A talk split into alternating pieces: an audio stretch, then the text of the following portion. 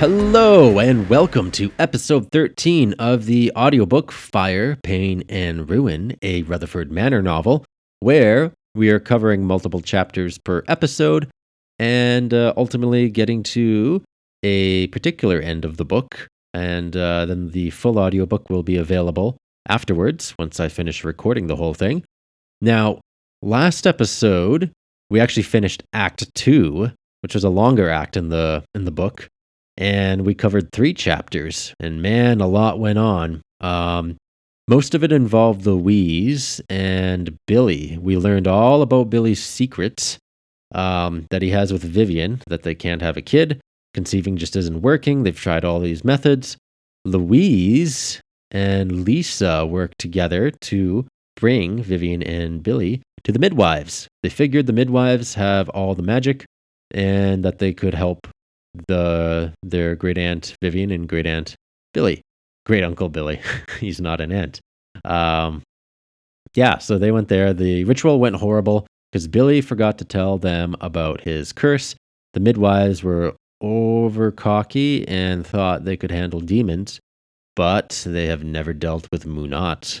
Munat is evil and uh, not like other demons. So that's kind of the end of Act Two. Um, we saw the actions of fire, pain, and ruin between the three midwives, and Louise felt super guilty about the whole thing. Um, that's pretty much where we left off. Let's just double check here because there is a lot. Ah, right. And Spaulding uh, tried to be a good man to his wife Penny, but Penny's having an episode, uh, one that she hadn't had as quite as intense since the birthing of the twins, and uh, he's not getting any uh, affection. So he's just a sad man and being all uh, sulking around about cheating on her. So that's where we left off. Let's jump into Act 3. Act 3 Impurity. Chapter 26 Road of Heart. It wasn't supposed to happen again. A month strong. Now into early summer. After the distress of the first, one would think that an affair would occur a second time. Spaulding was wrong. He was new to this. Now, here he lay, staring at a dirty inn ceiling. A naked woman lay by his side, a woman who was not his wife. An empty bottle of whiskey lay flat at his side. Guilt covered his being with a coat of shame. The torment in his soul wasn't motivation enough for him to avoid Irene. He thought he'd learned the first time. Perhaps the pressure of not having a brush with Penny since the last affair had pushed him over the edge. He craved the connection. Aren't you glad I came back? Irene's voice was silky as she caressed his neck. Spaulding had been beginning to forget about the fling that they had in the spring. Life was taking a turn for the upright. The funeral home was on its way to being complete. He just had to rattle it up. Liquid courage and the temptress were too much. It was as if she planned her visit, waiting for him to have a moment of weakness. It worked. I knew you'd want to see me again, Irene said, resting her pale form on his chest. Her green eyes pierced into his soul. They always sucked him in. She smiled. That dimple. Her crooked nose that he had caused complemented it. She was a gem hidden in the rocks. Yeah, Spaulding said. And it was true. He was glad that she had come back. Being honest with himself, the month apart had been hell. Whatever was on Penny's mind had never gone away after the day Lilith told him Penny needed help. His wife was continually distant, obsessing over pointless tasks and avoiding his touch. She was even beginning to pay less attention to the girls.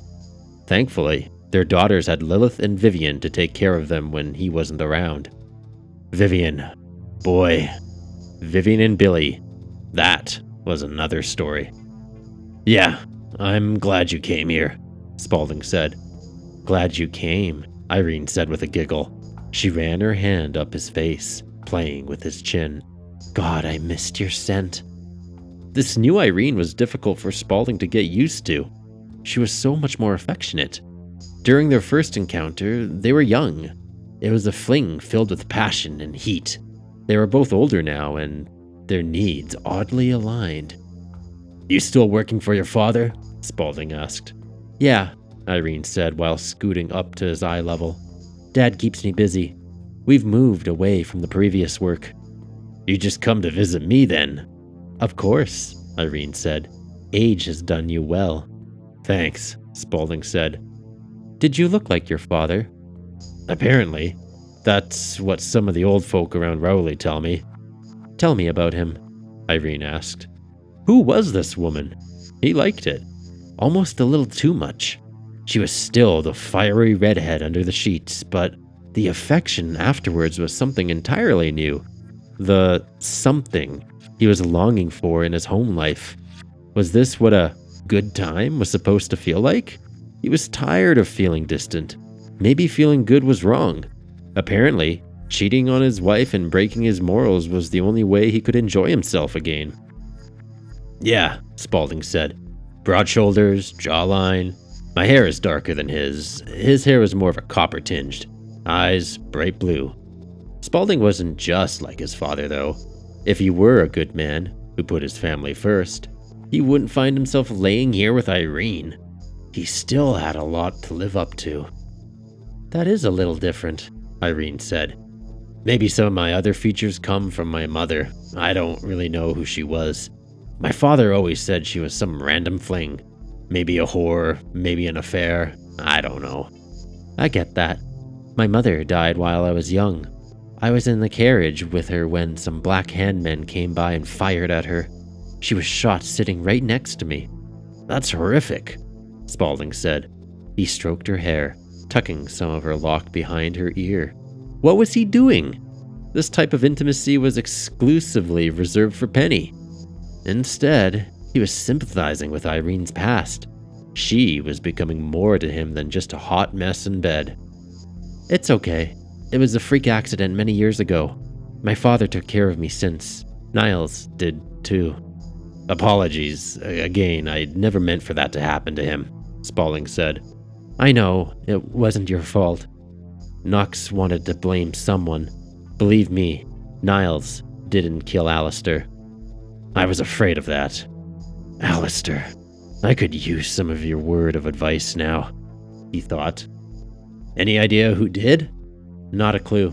We tried to figure it out. My father was pretty upset when we got the word. He liked him. Then you and Billy had to go kill his men and accuse them of offing him, Irene said. We were younger and more reckless back then. I like that about you. Irene leaned in and gave him a long, slow kiss. The way she moved made his heart race. The taste of her saliva, the aroma. It drove him mad. He wanted her again. He really couldn't. He had to get back home. As tempting as it was to continue drinking and spend the rest of the night fucking until sunrise, that would be catastrophic. He always made it back home, even after a late night of Fight Club. He could explain late nights, but not overnight. No one had asked questions the last time he hooked up with Irene. Jacob had been a little concerned, but that was it. This time, it was just between Irene and Spaulding. Irene pulled away with a slight tug on his lip. That reckless nature is what pulled me in. You're not like other men. No, I'm not. That's why I find myself in the strange line of work I do with Knox, Spaulding said. Why are you so loyal to the Fleshers? What's so special about them? You could leave, go to the big city, Irene said. I know, Spaulding said. Believe me, it's crossed my mind. He rolled up from his laying position and pulled up his trousers, reaching into his pocket. He pulled out his pocket watch and flicked open the time. It was past midnight. Shit, Spaulding said, chucking the watch down onto the bed. I've got to go. Now? Irene asked. Yeah, Spaulding said. He leaped up from the bed and wobbled slightly. Guess the liquor was still alive and well in his system. Gaining stability, he walked across the room, collecting the rest of his scattered belongings. I'm going to be late.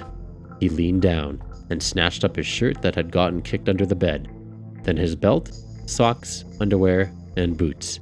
I actually have work to do. I don't know what you do, Spaulding said. Irene reached over to pick up the watch, eyeing the name etched inside. Gerald, that's a nice name.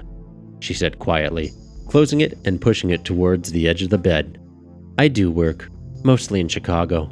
That's my point. I don't know what you do in Chicago. This couldn't happen again. That was exactly what he told himself the last time.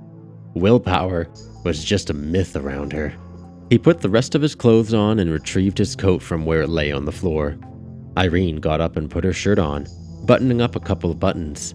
She walked over to him, still naked from the hips down. The way she swung those hips. No.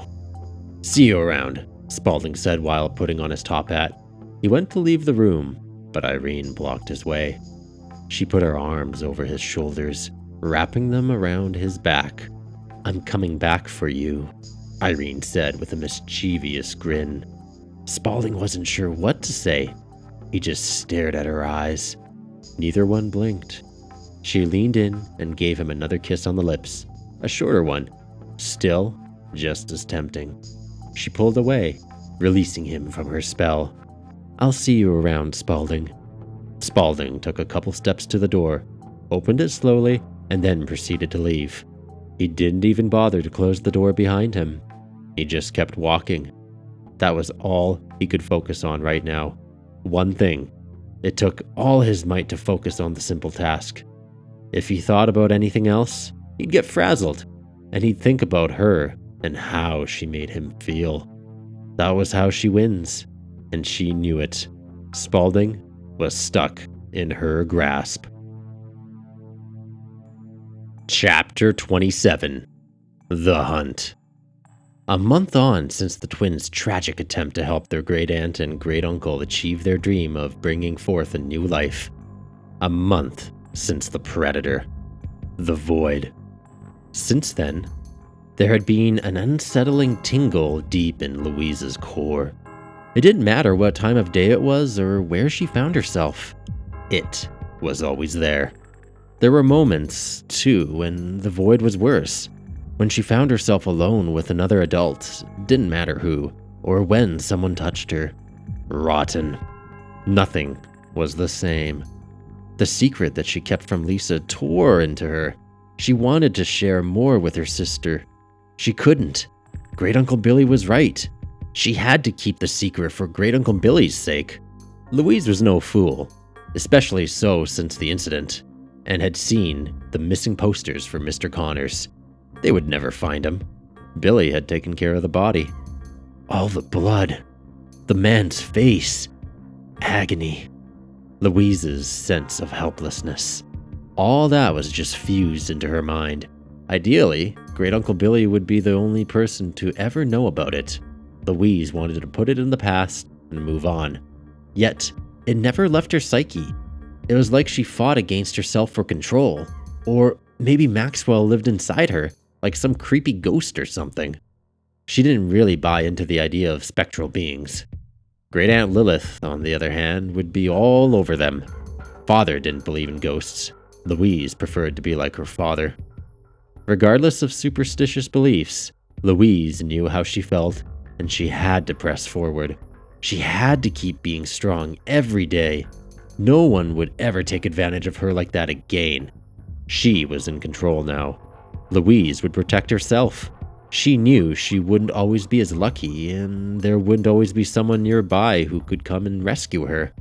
She was her own person, just as the midwives were. Strong.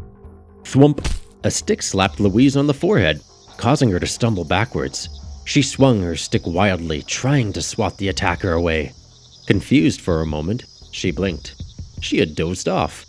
A clear sign that she wasn't nearly as well trained as she was hoping to be. Louise was still a kid. You left yourself open, came Great Uncle Billy's voice. He held a stick and stared at her. You can't ever lose sight of a moment when you're in battle. Great Uncle Billy circled around her.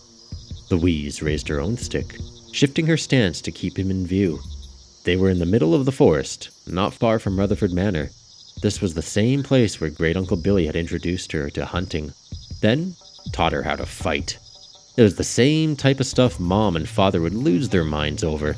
They presumed Great Uncle Billy was teaching her survival. Boy, were they wrong. I did not, Louise said. If you did, you wouldn't have gotten hit on the head, Great Uncle Billy said with a smile. Louise's nostrils flared, and she took a couple of deep breaths. Great Uncle Billy was right. She was distracted. For no rhyme or reason, her mind had slipped into a strange trance. It happened at random lately. She found herself reliving the moment with Maxwell. She became obsessive over what she felt, or more so the lack of feeling since it happened. The emptiness forged a ball of confusion. It made her moody and frustrated. Getting hit on the head with a stick had a way of amplifying the anger.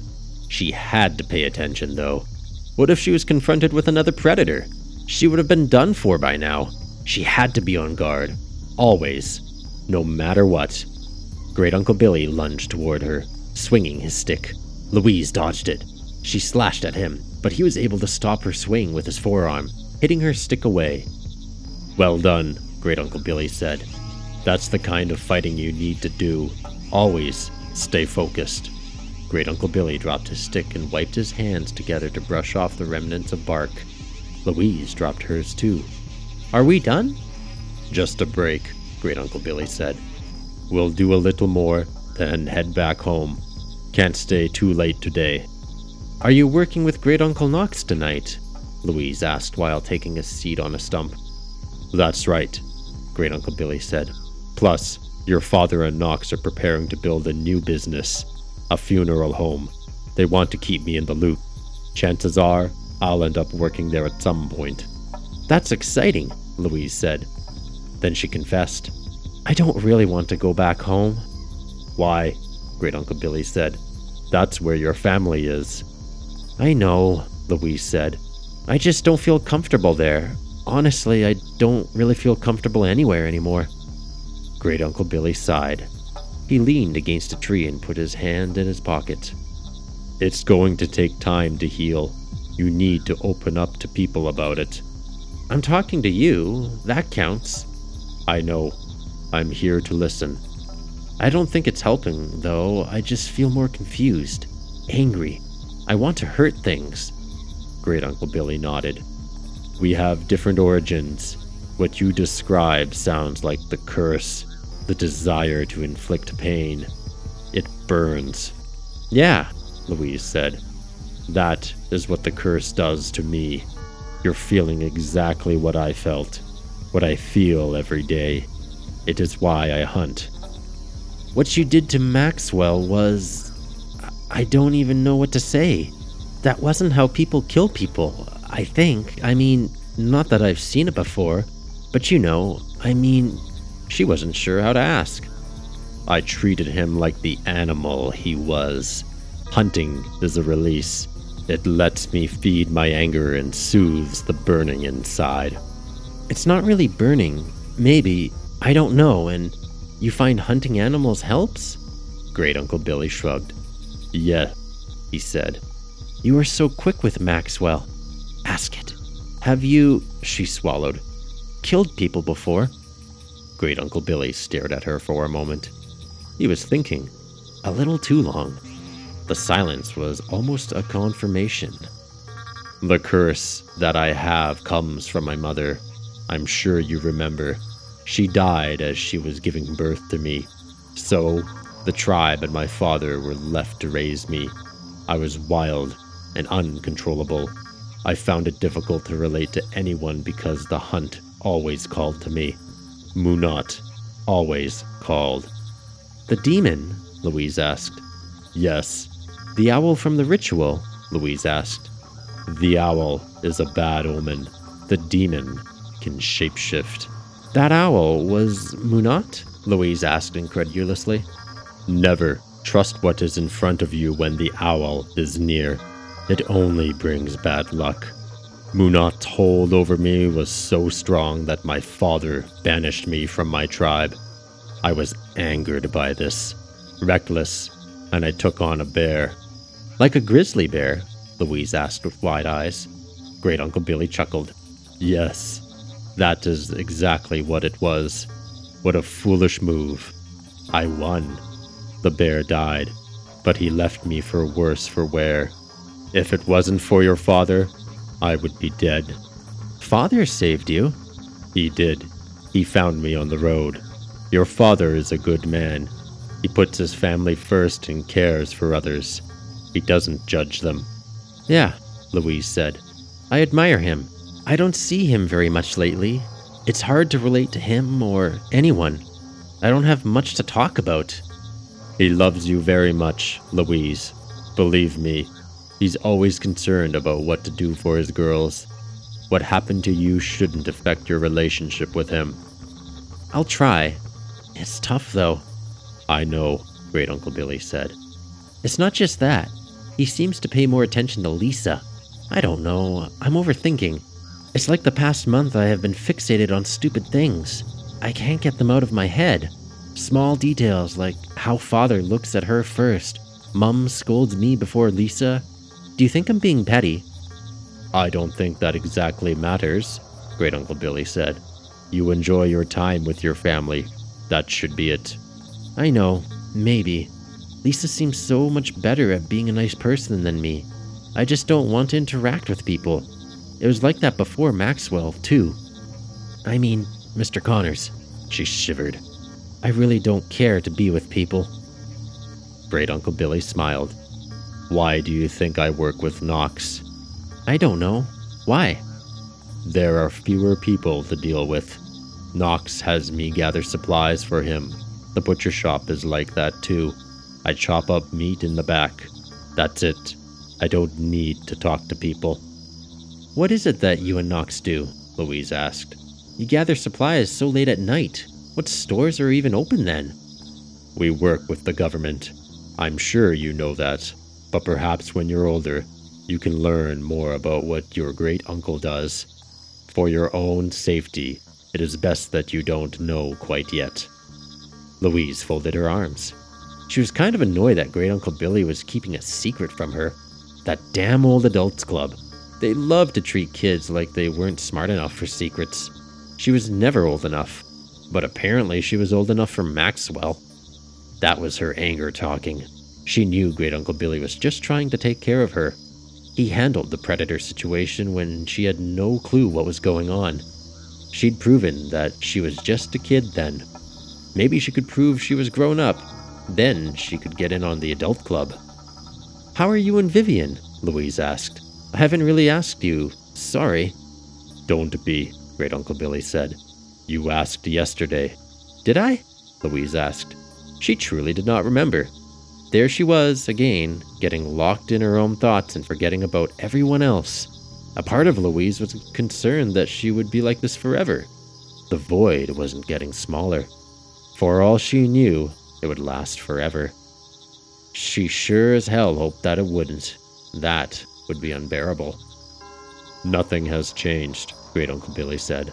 Just like yesterday, and the week before, and every other week. The midwives haven't talked to us since last month. I tried to ask them about it in Rowley. They said they have no insight and are still searching. They haven't been together frequently either. They said that's part of the issue. That's strange. They're always together, Louise said. I know. Perhaps it's the summer fever people get lost in. Or perhaps the ritual did more damage than we are being told. Maybe, Louise said. How about we go talk to them at their home? Get some real answers. Perhaps. Vivian has basically accepted that children are not in the picture. Her mood is grim. And you? Louise asked. I am managing. I always do. Just as I manage my curse. If this is just another side effect of it, then so be it. Munat always has been in my life. I'm sorry, Louise said. Don't be. Great Uncle Billy said. He straightened and then pulled out his knife. How about we learn some more killing techniques on our way back? Sure, Louise said, getting up from the stump. You think we can find something to practice on? Great Uncle Billy grinned. If we find anything, we can. He pointed to the tip of the blade. If not, I can tell you about some interesting techniques to prolong their life before death. Why would you want to do that? Louise asked. It's called torture. Believe me, it can be quite a lot of fun. Louise smiled as Great Uncle Billy began to explain some techniques with the knife and flesh. The more she got to know Great Uncle Billy, the more interesting he became. He understood her. They were like two peas in a pod. Angry peas. She wished her sister could understand. She knew that would never happen. She and her sister were splitting, thanks to boys and the void. At least she could enjoy a new friendship. And that is the end of episode 13 for Fire, Pain, and Ruin, a Rutherford Manor novel. We have uh, one, two, three, four, four more episodes after this uh, for the audiobook podcast version. And of course, there will be the final version of the audiobook that will be available afterwards. Or if you just want to jump ahead, you can always grab the book on Amazon in ebook or print format we uh, have to find out what happens because like Spaulding clearly isn't uh, behaving like he should be, and Louise is going down a dark, dark path, and Uncle Billy is just showing her how to handle uh, grim situations. So uh, tune in next week, and we can get into episode 14. Also, check out my Patreon if you haven't. There are monthly new short stories in written and audio format, along with other great bonuses. So I will catch you next week. Take care.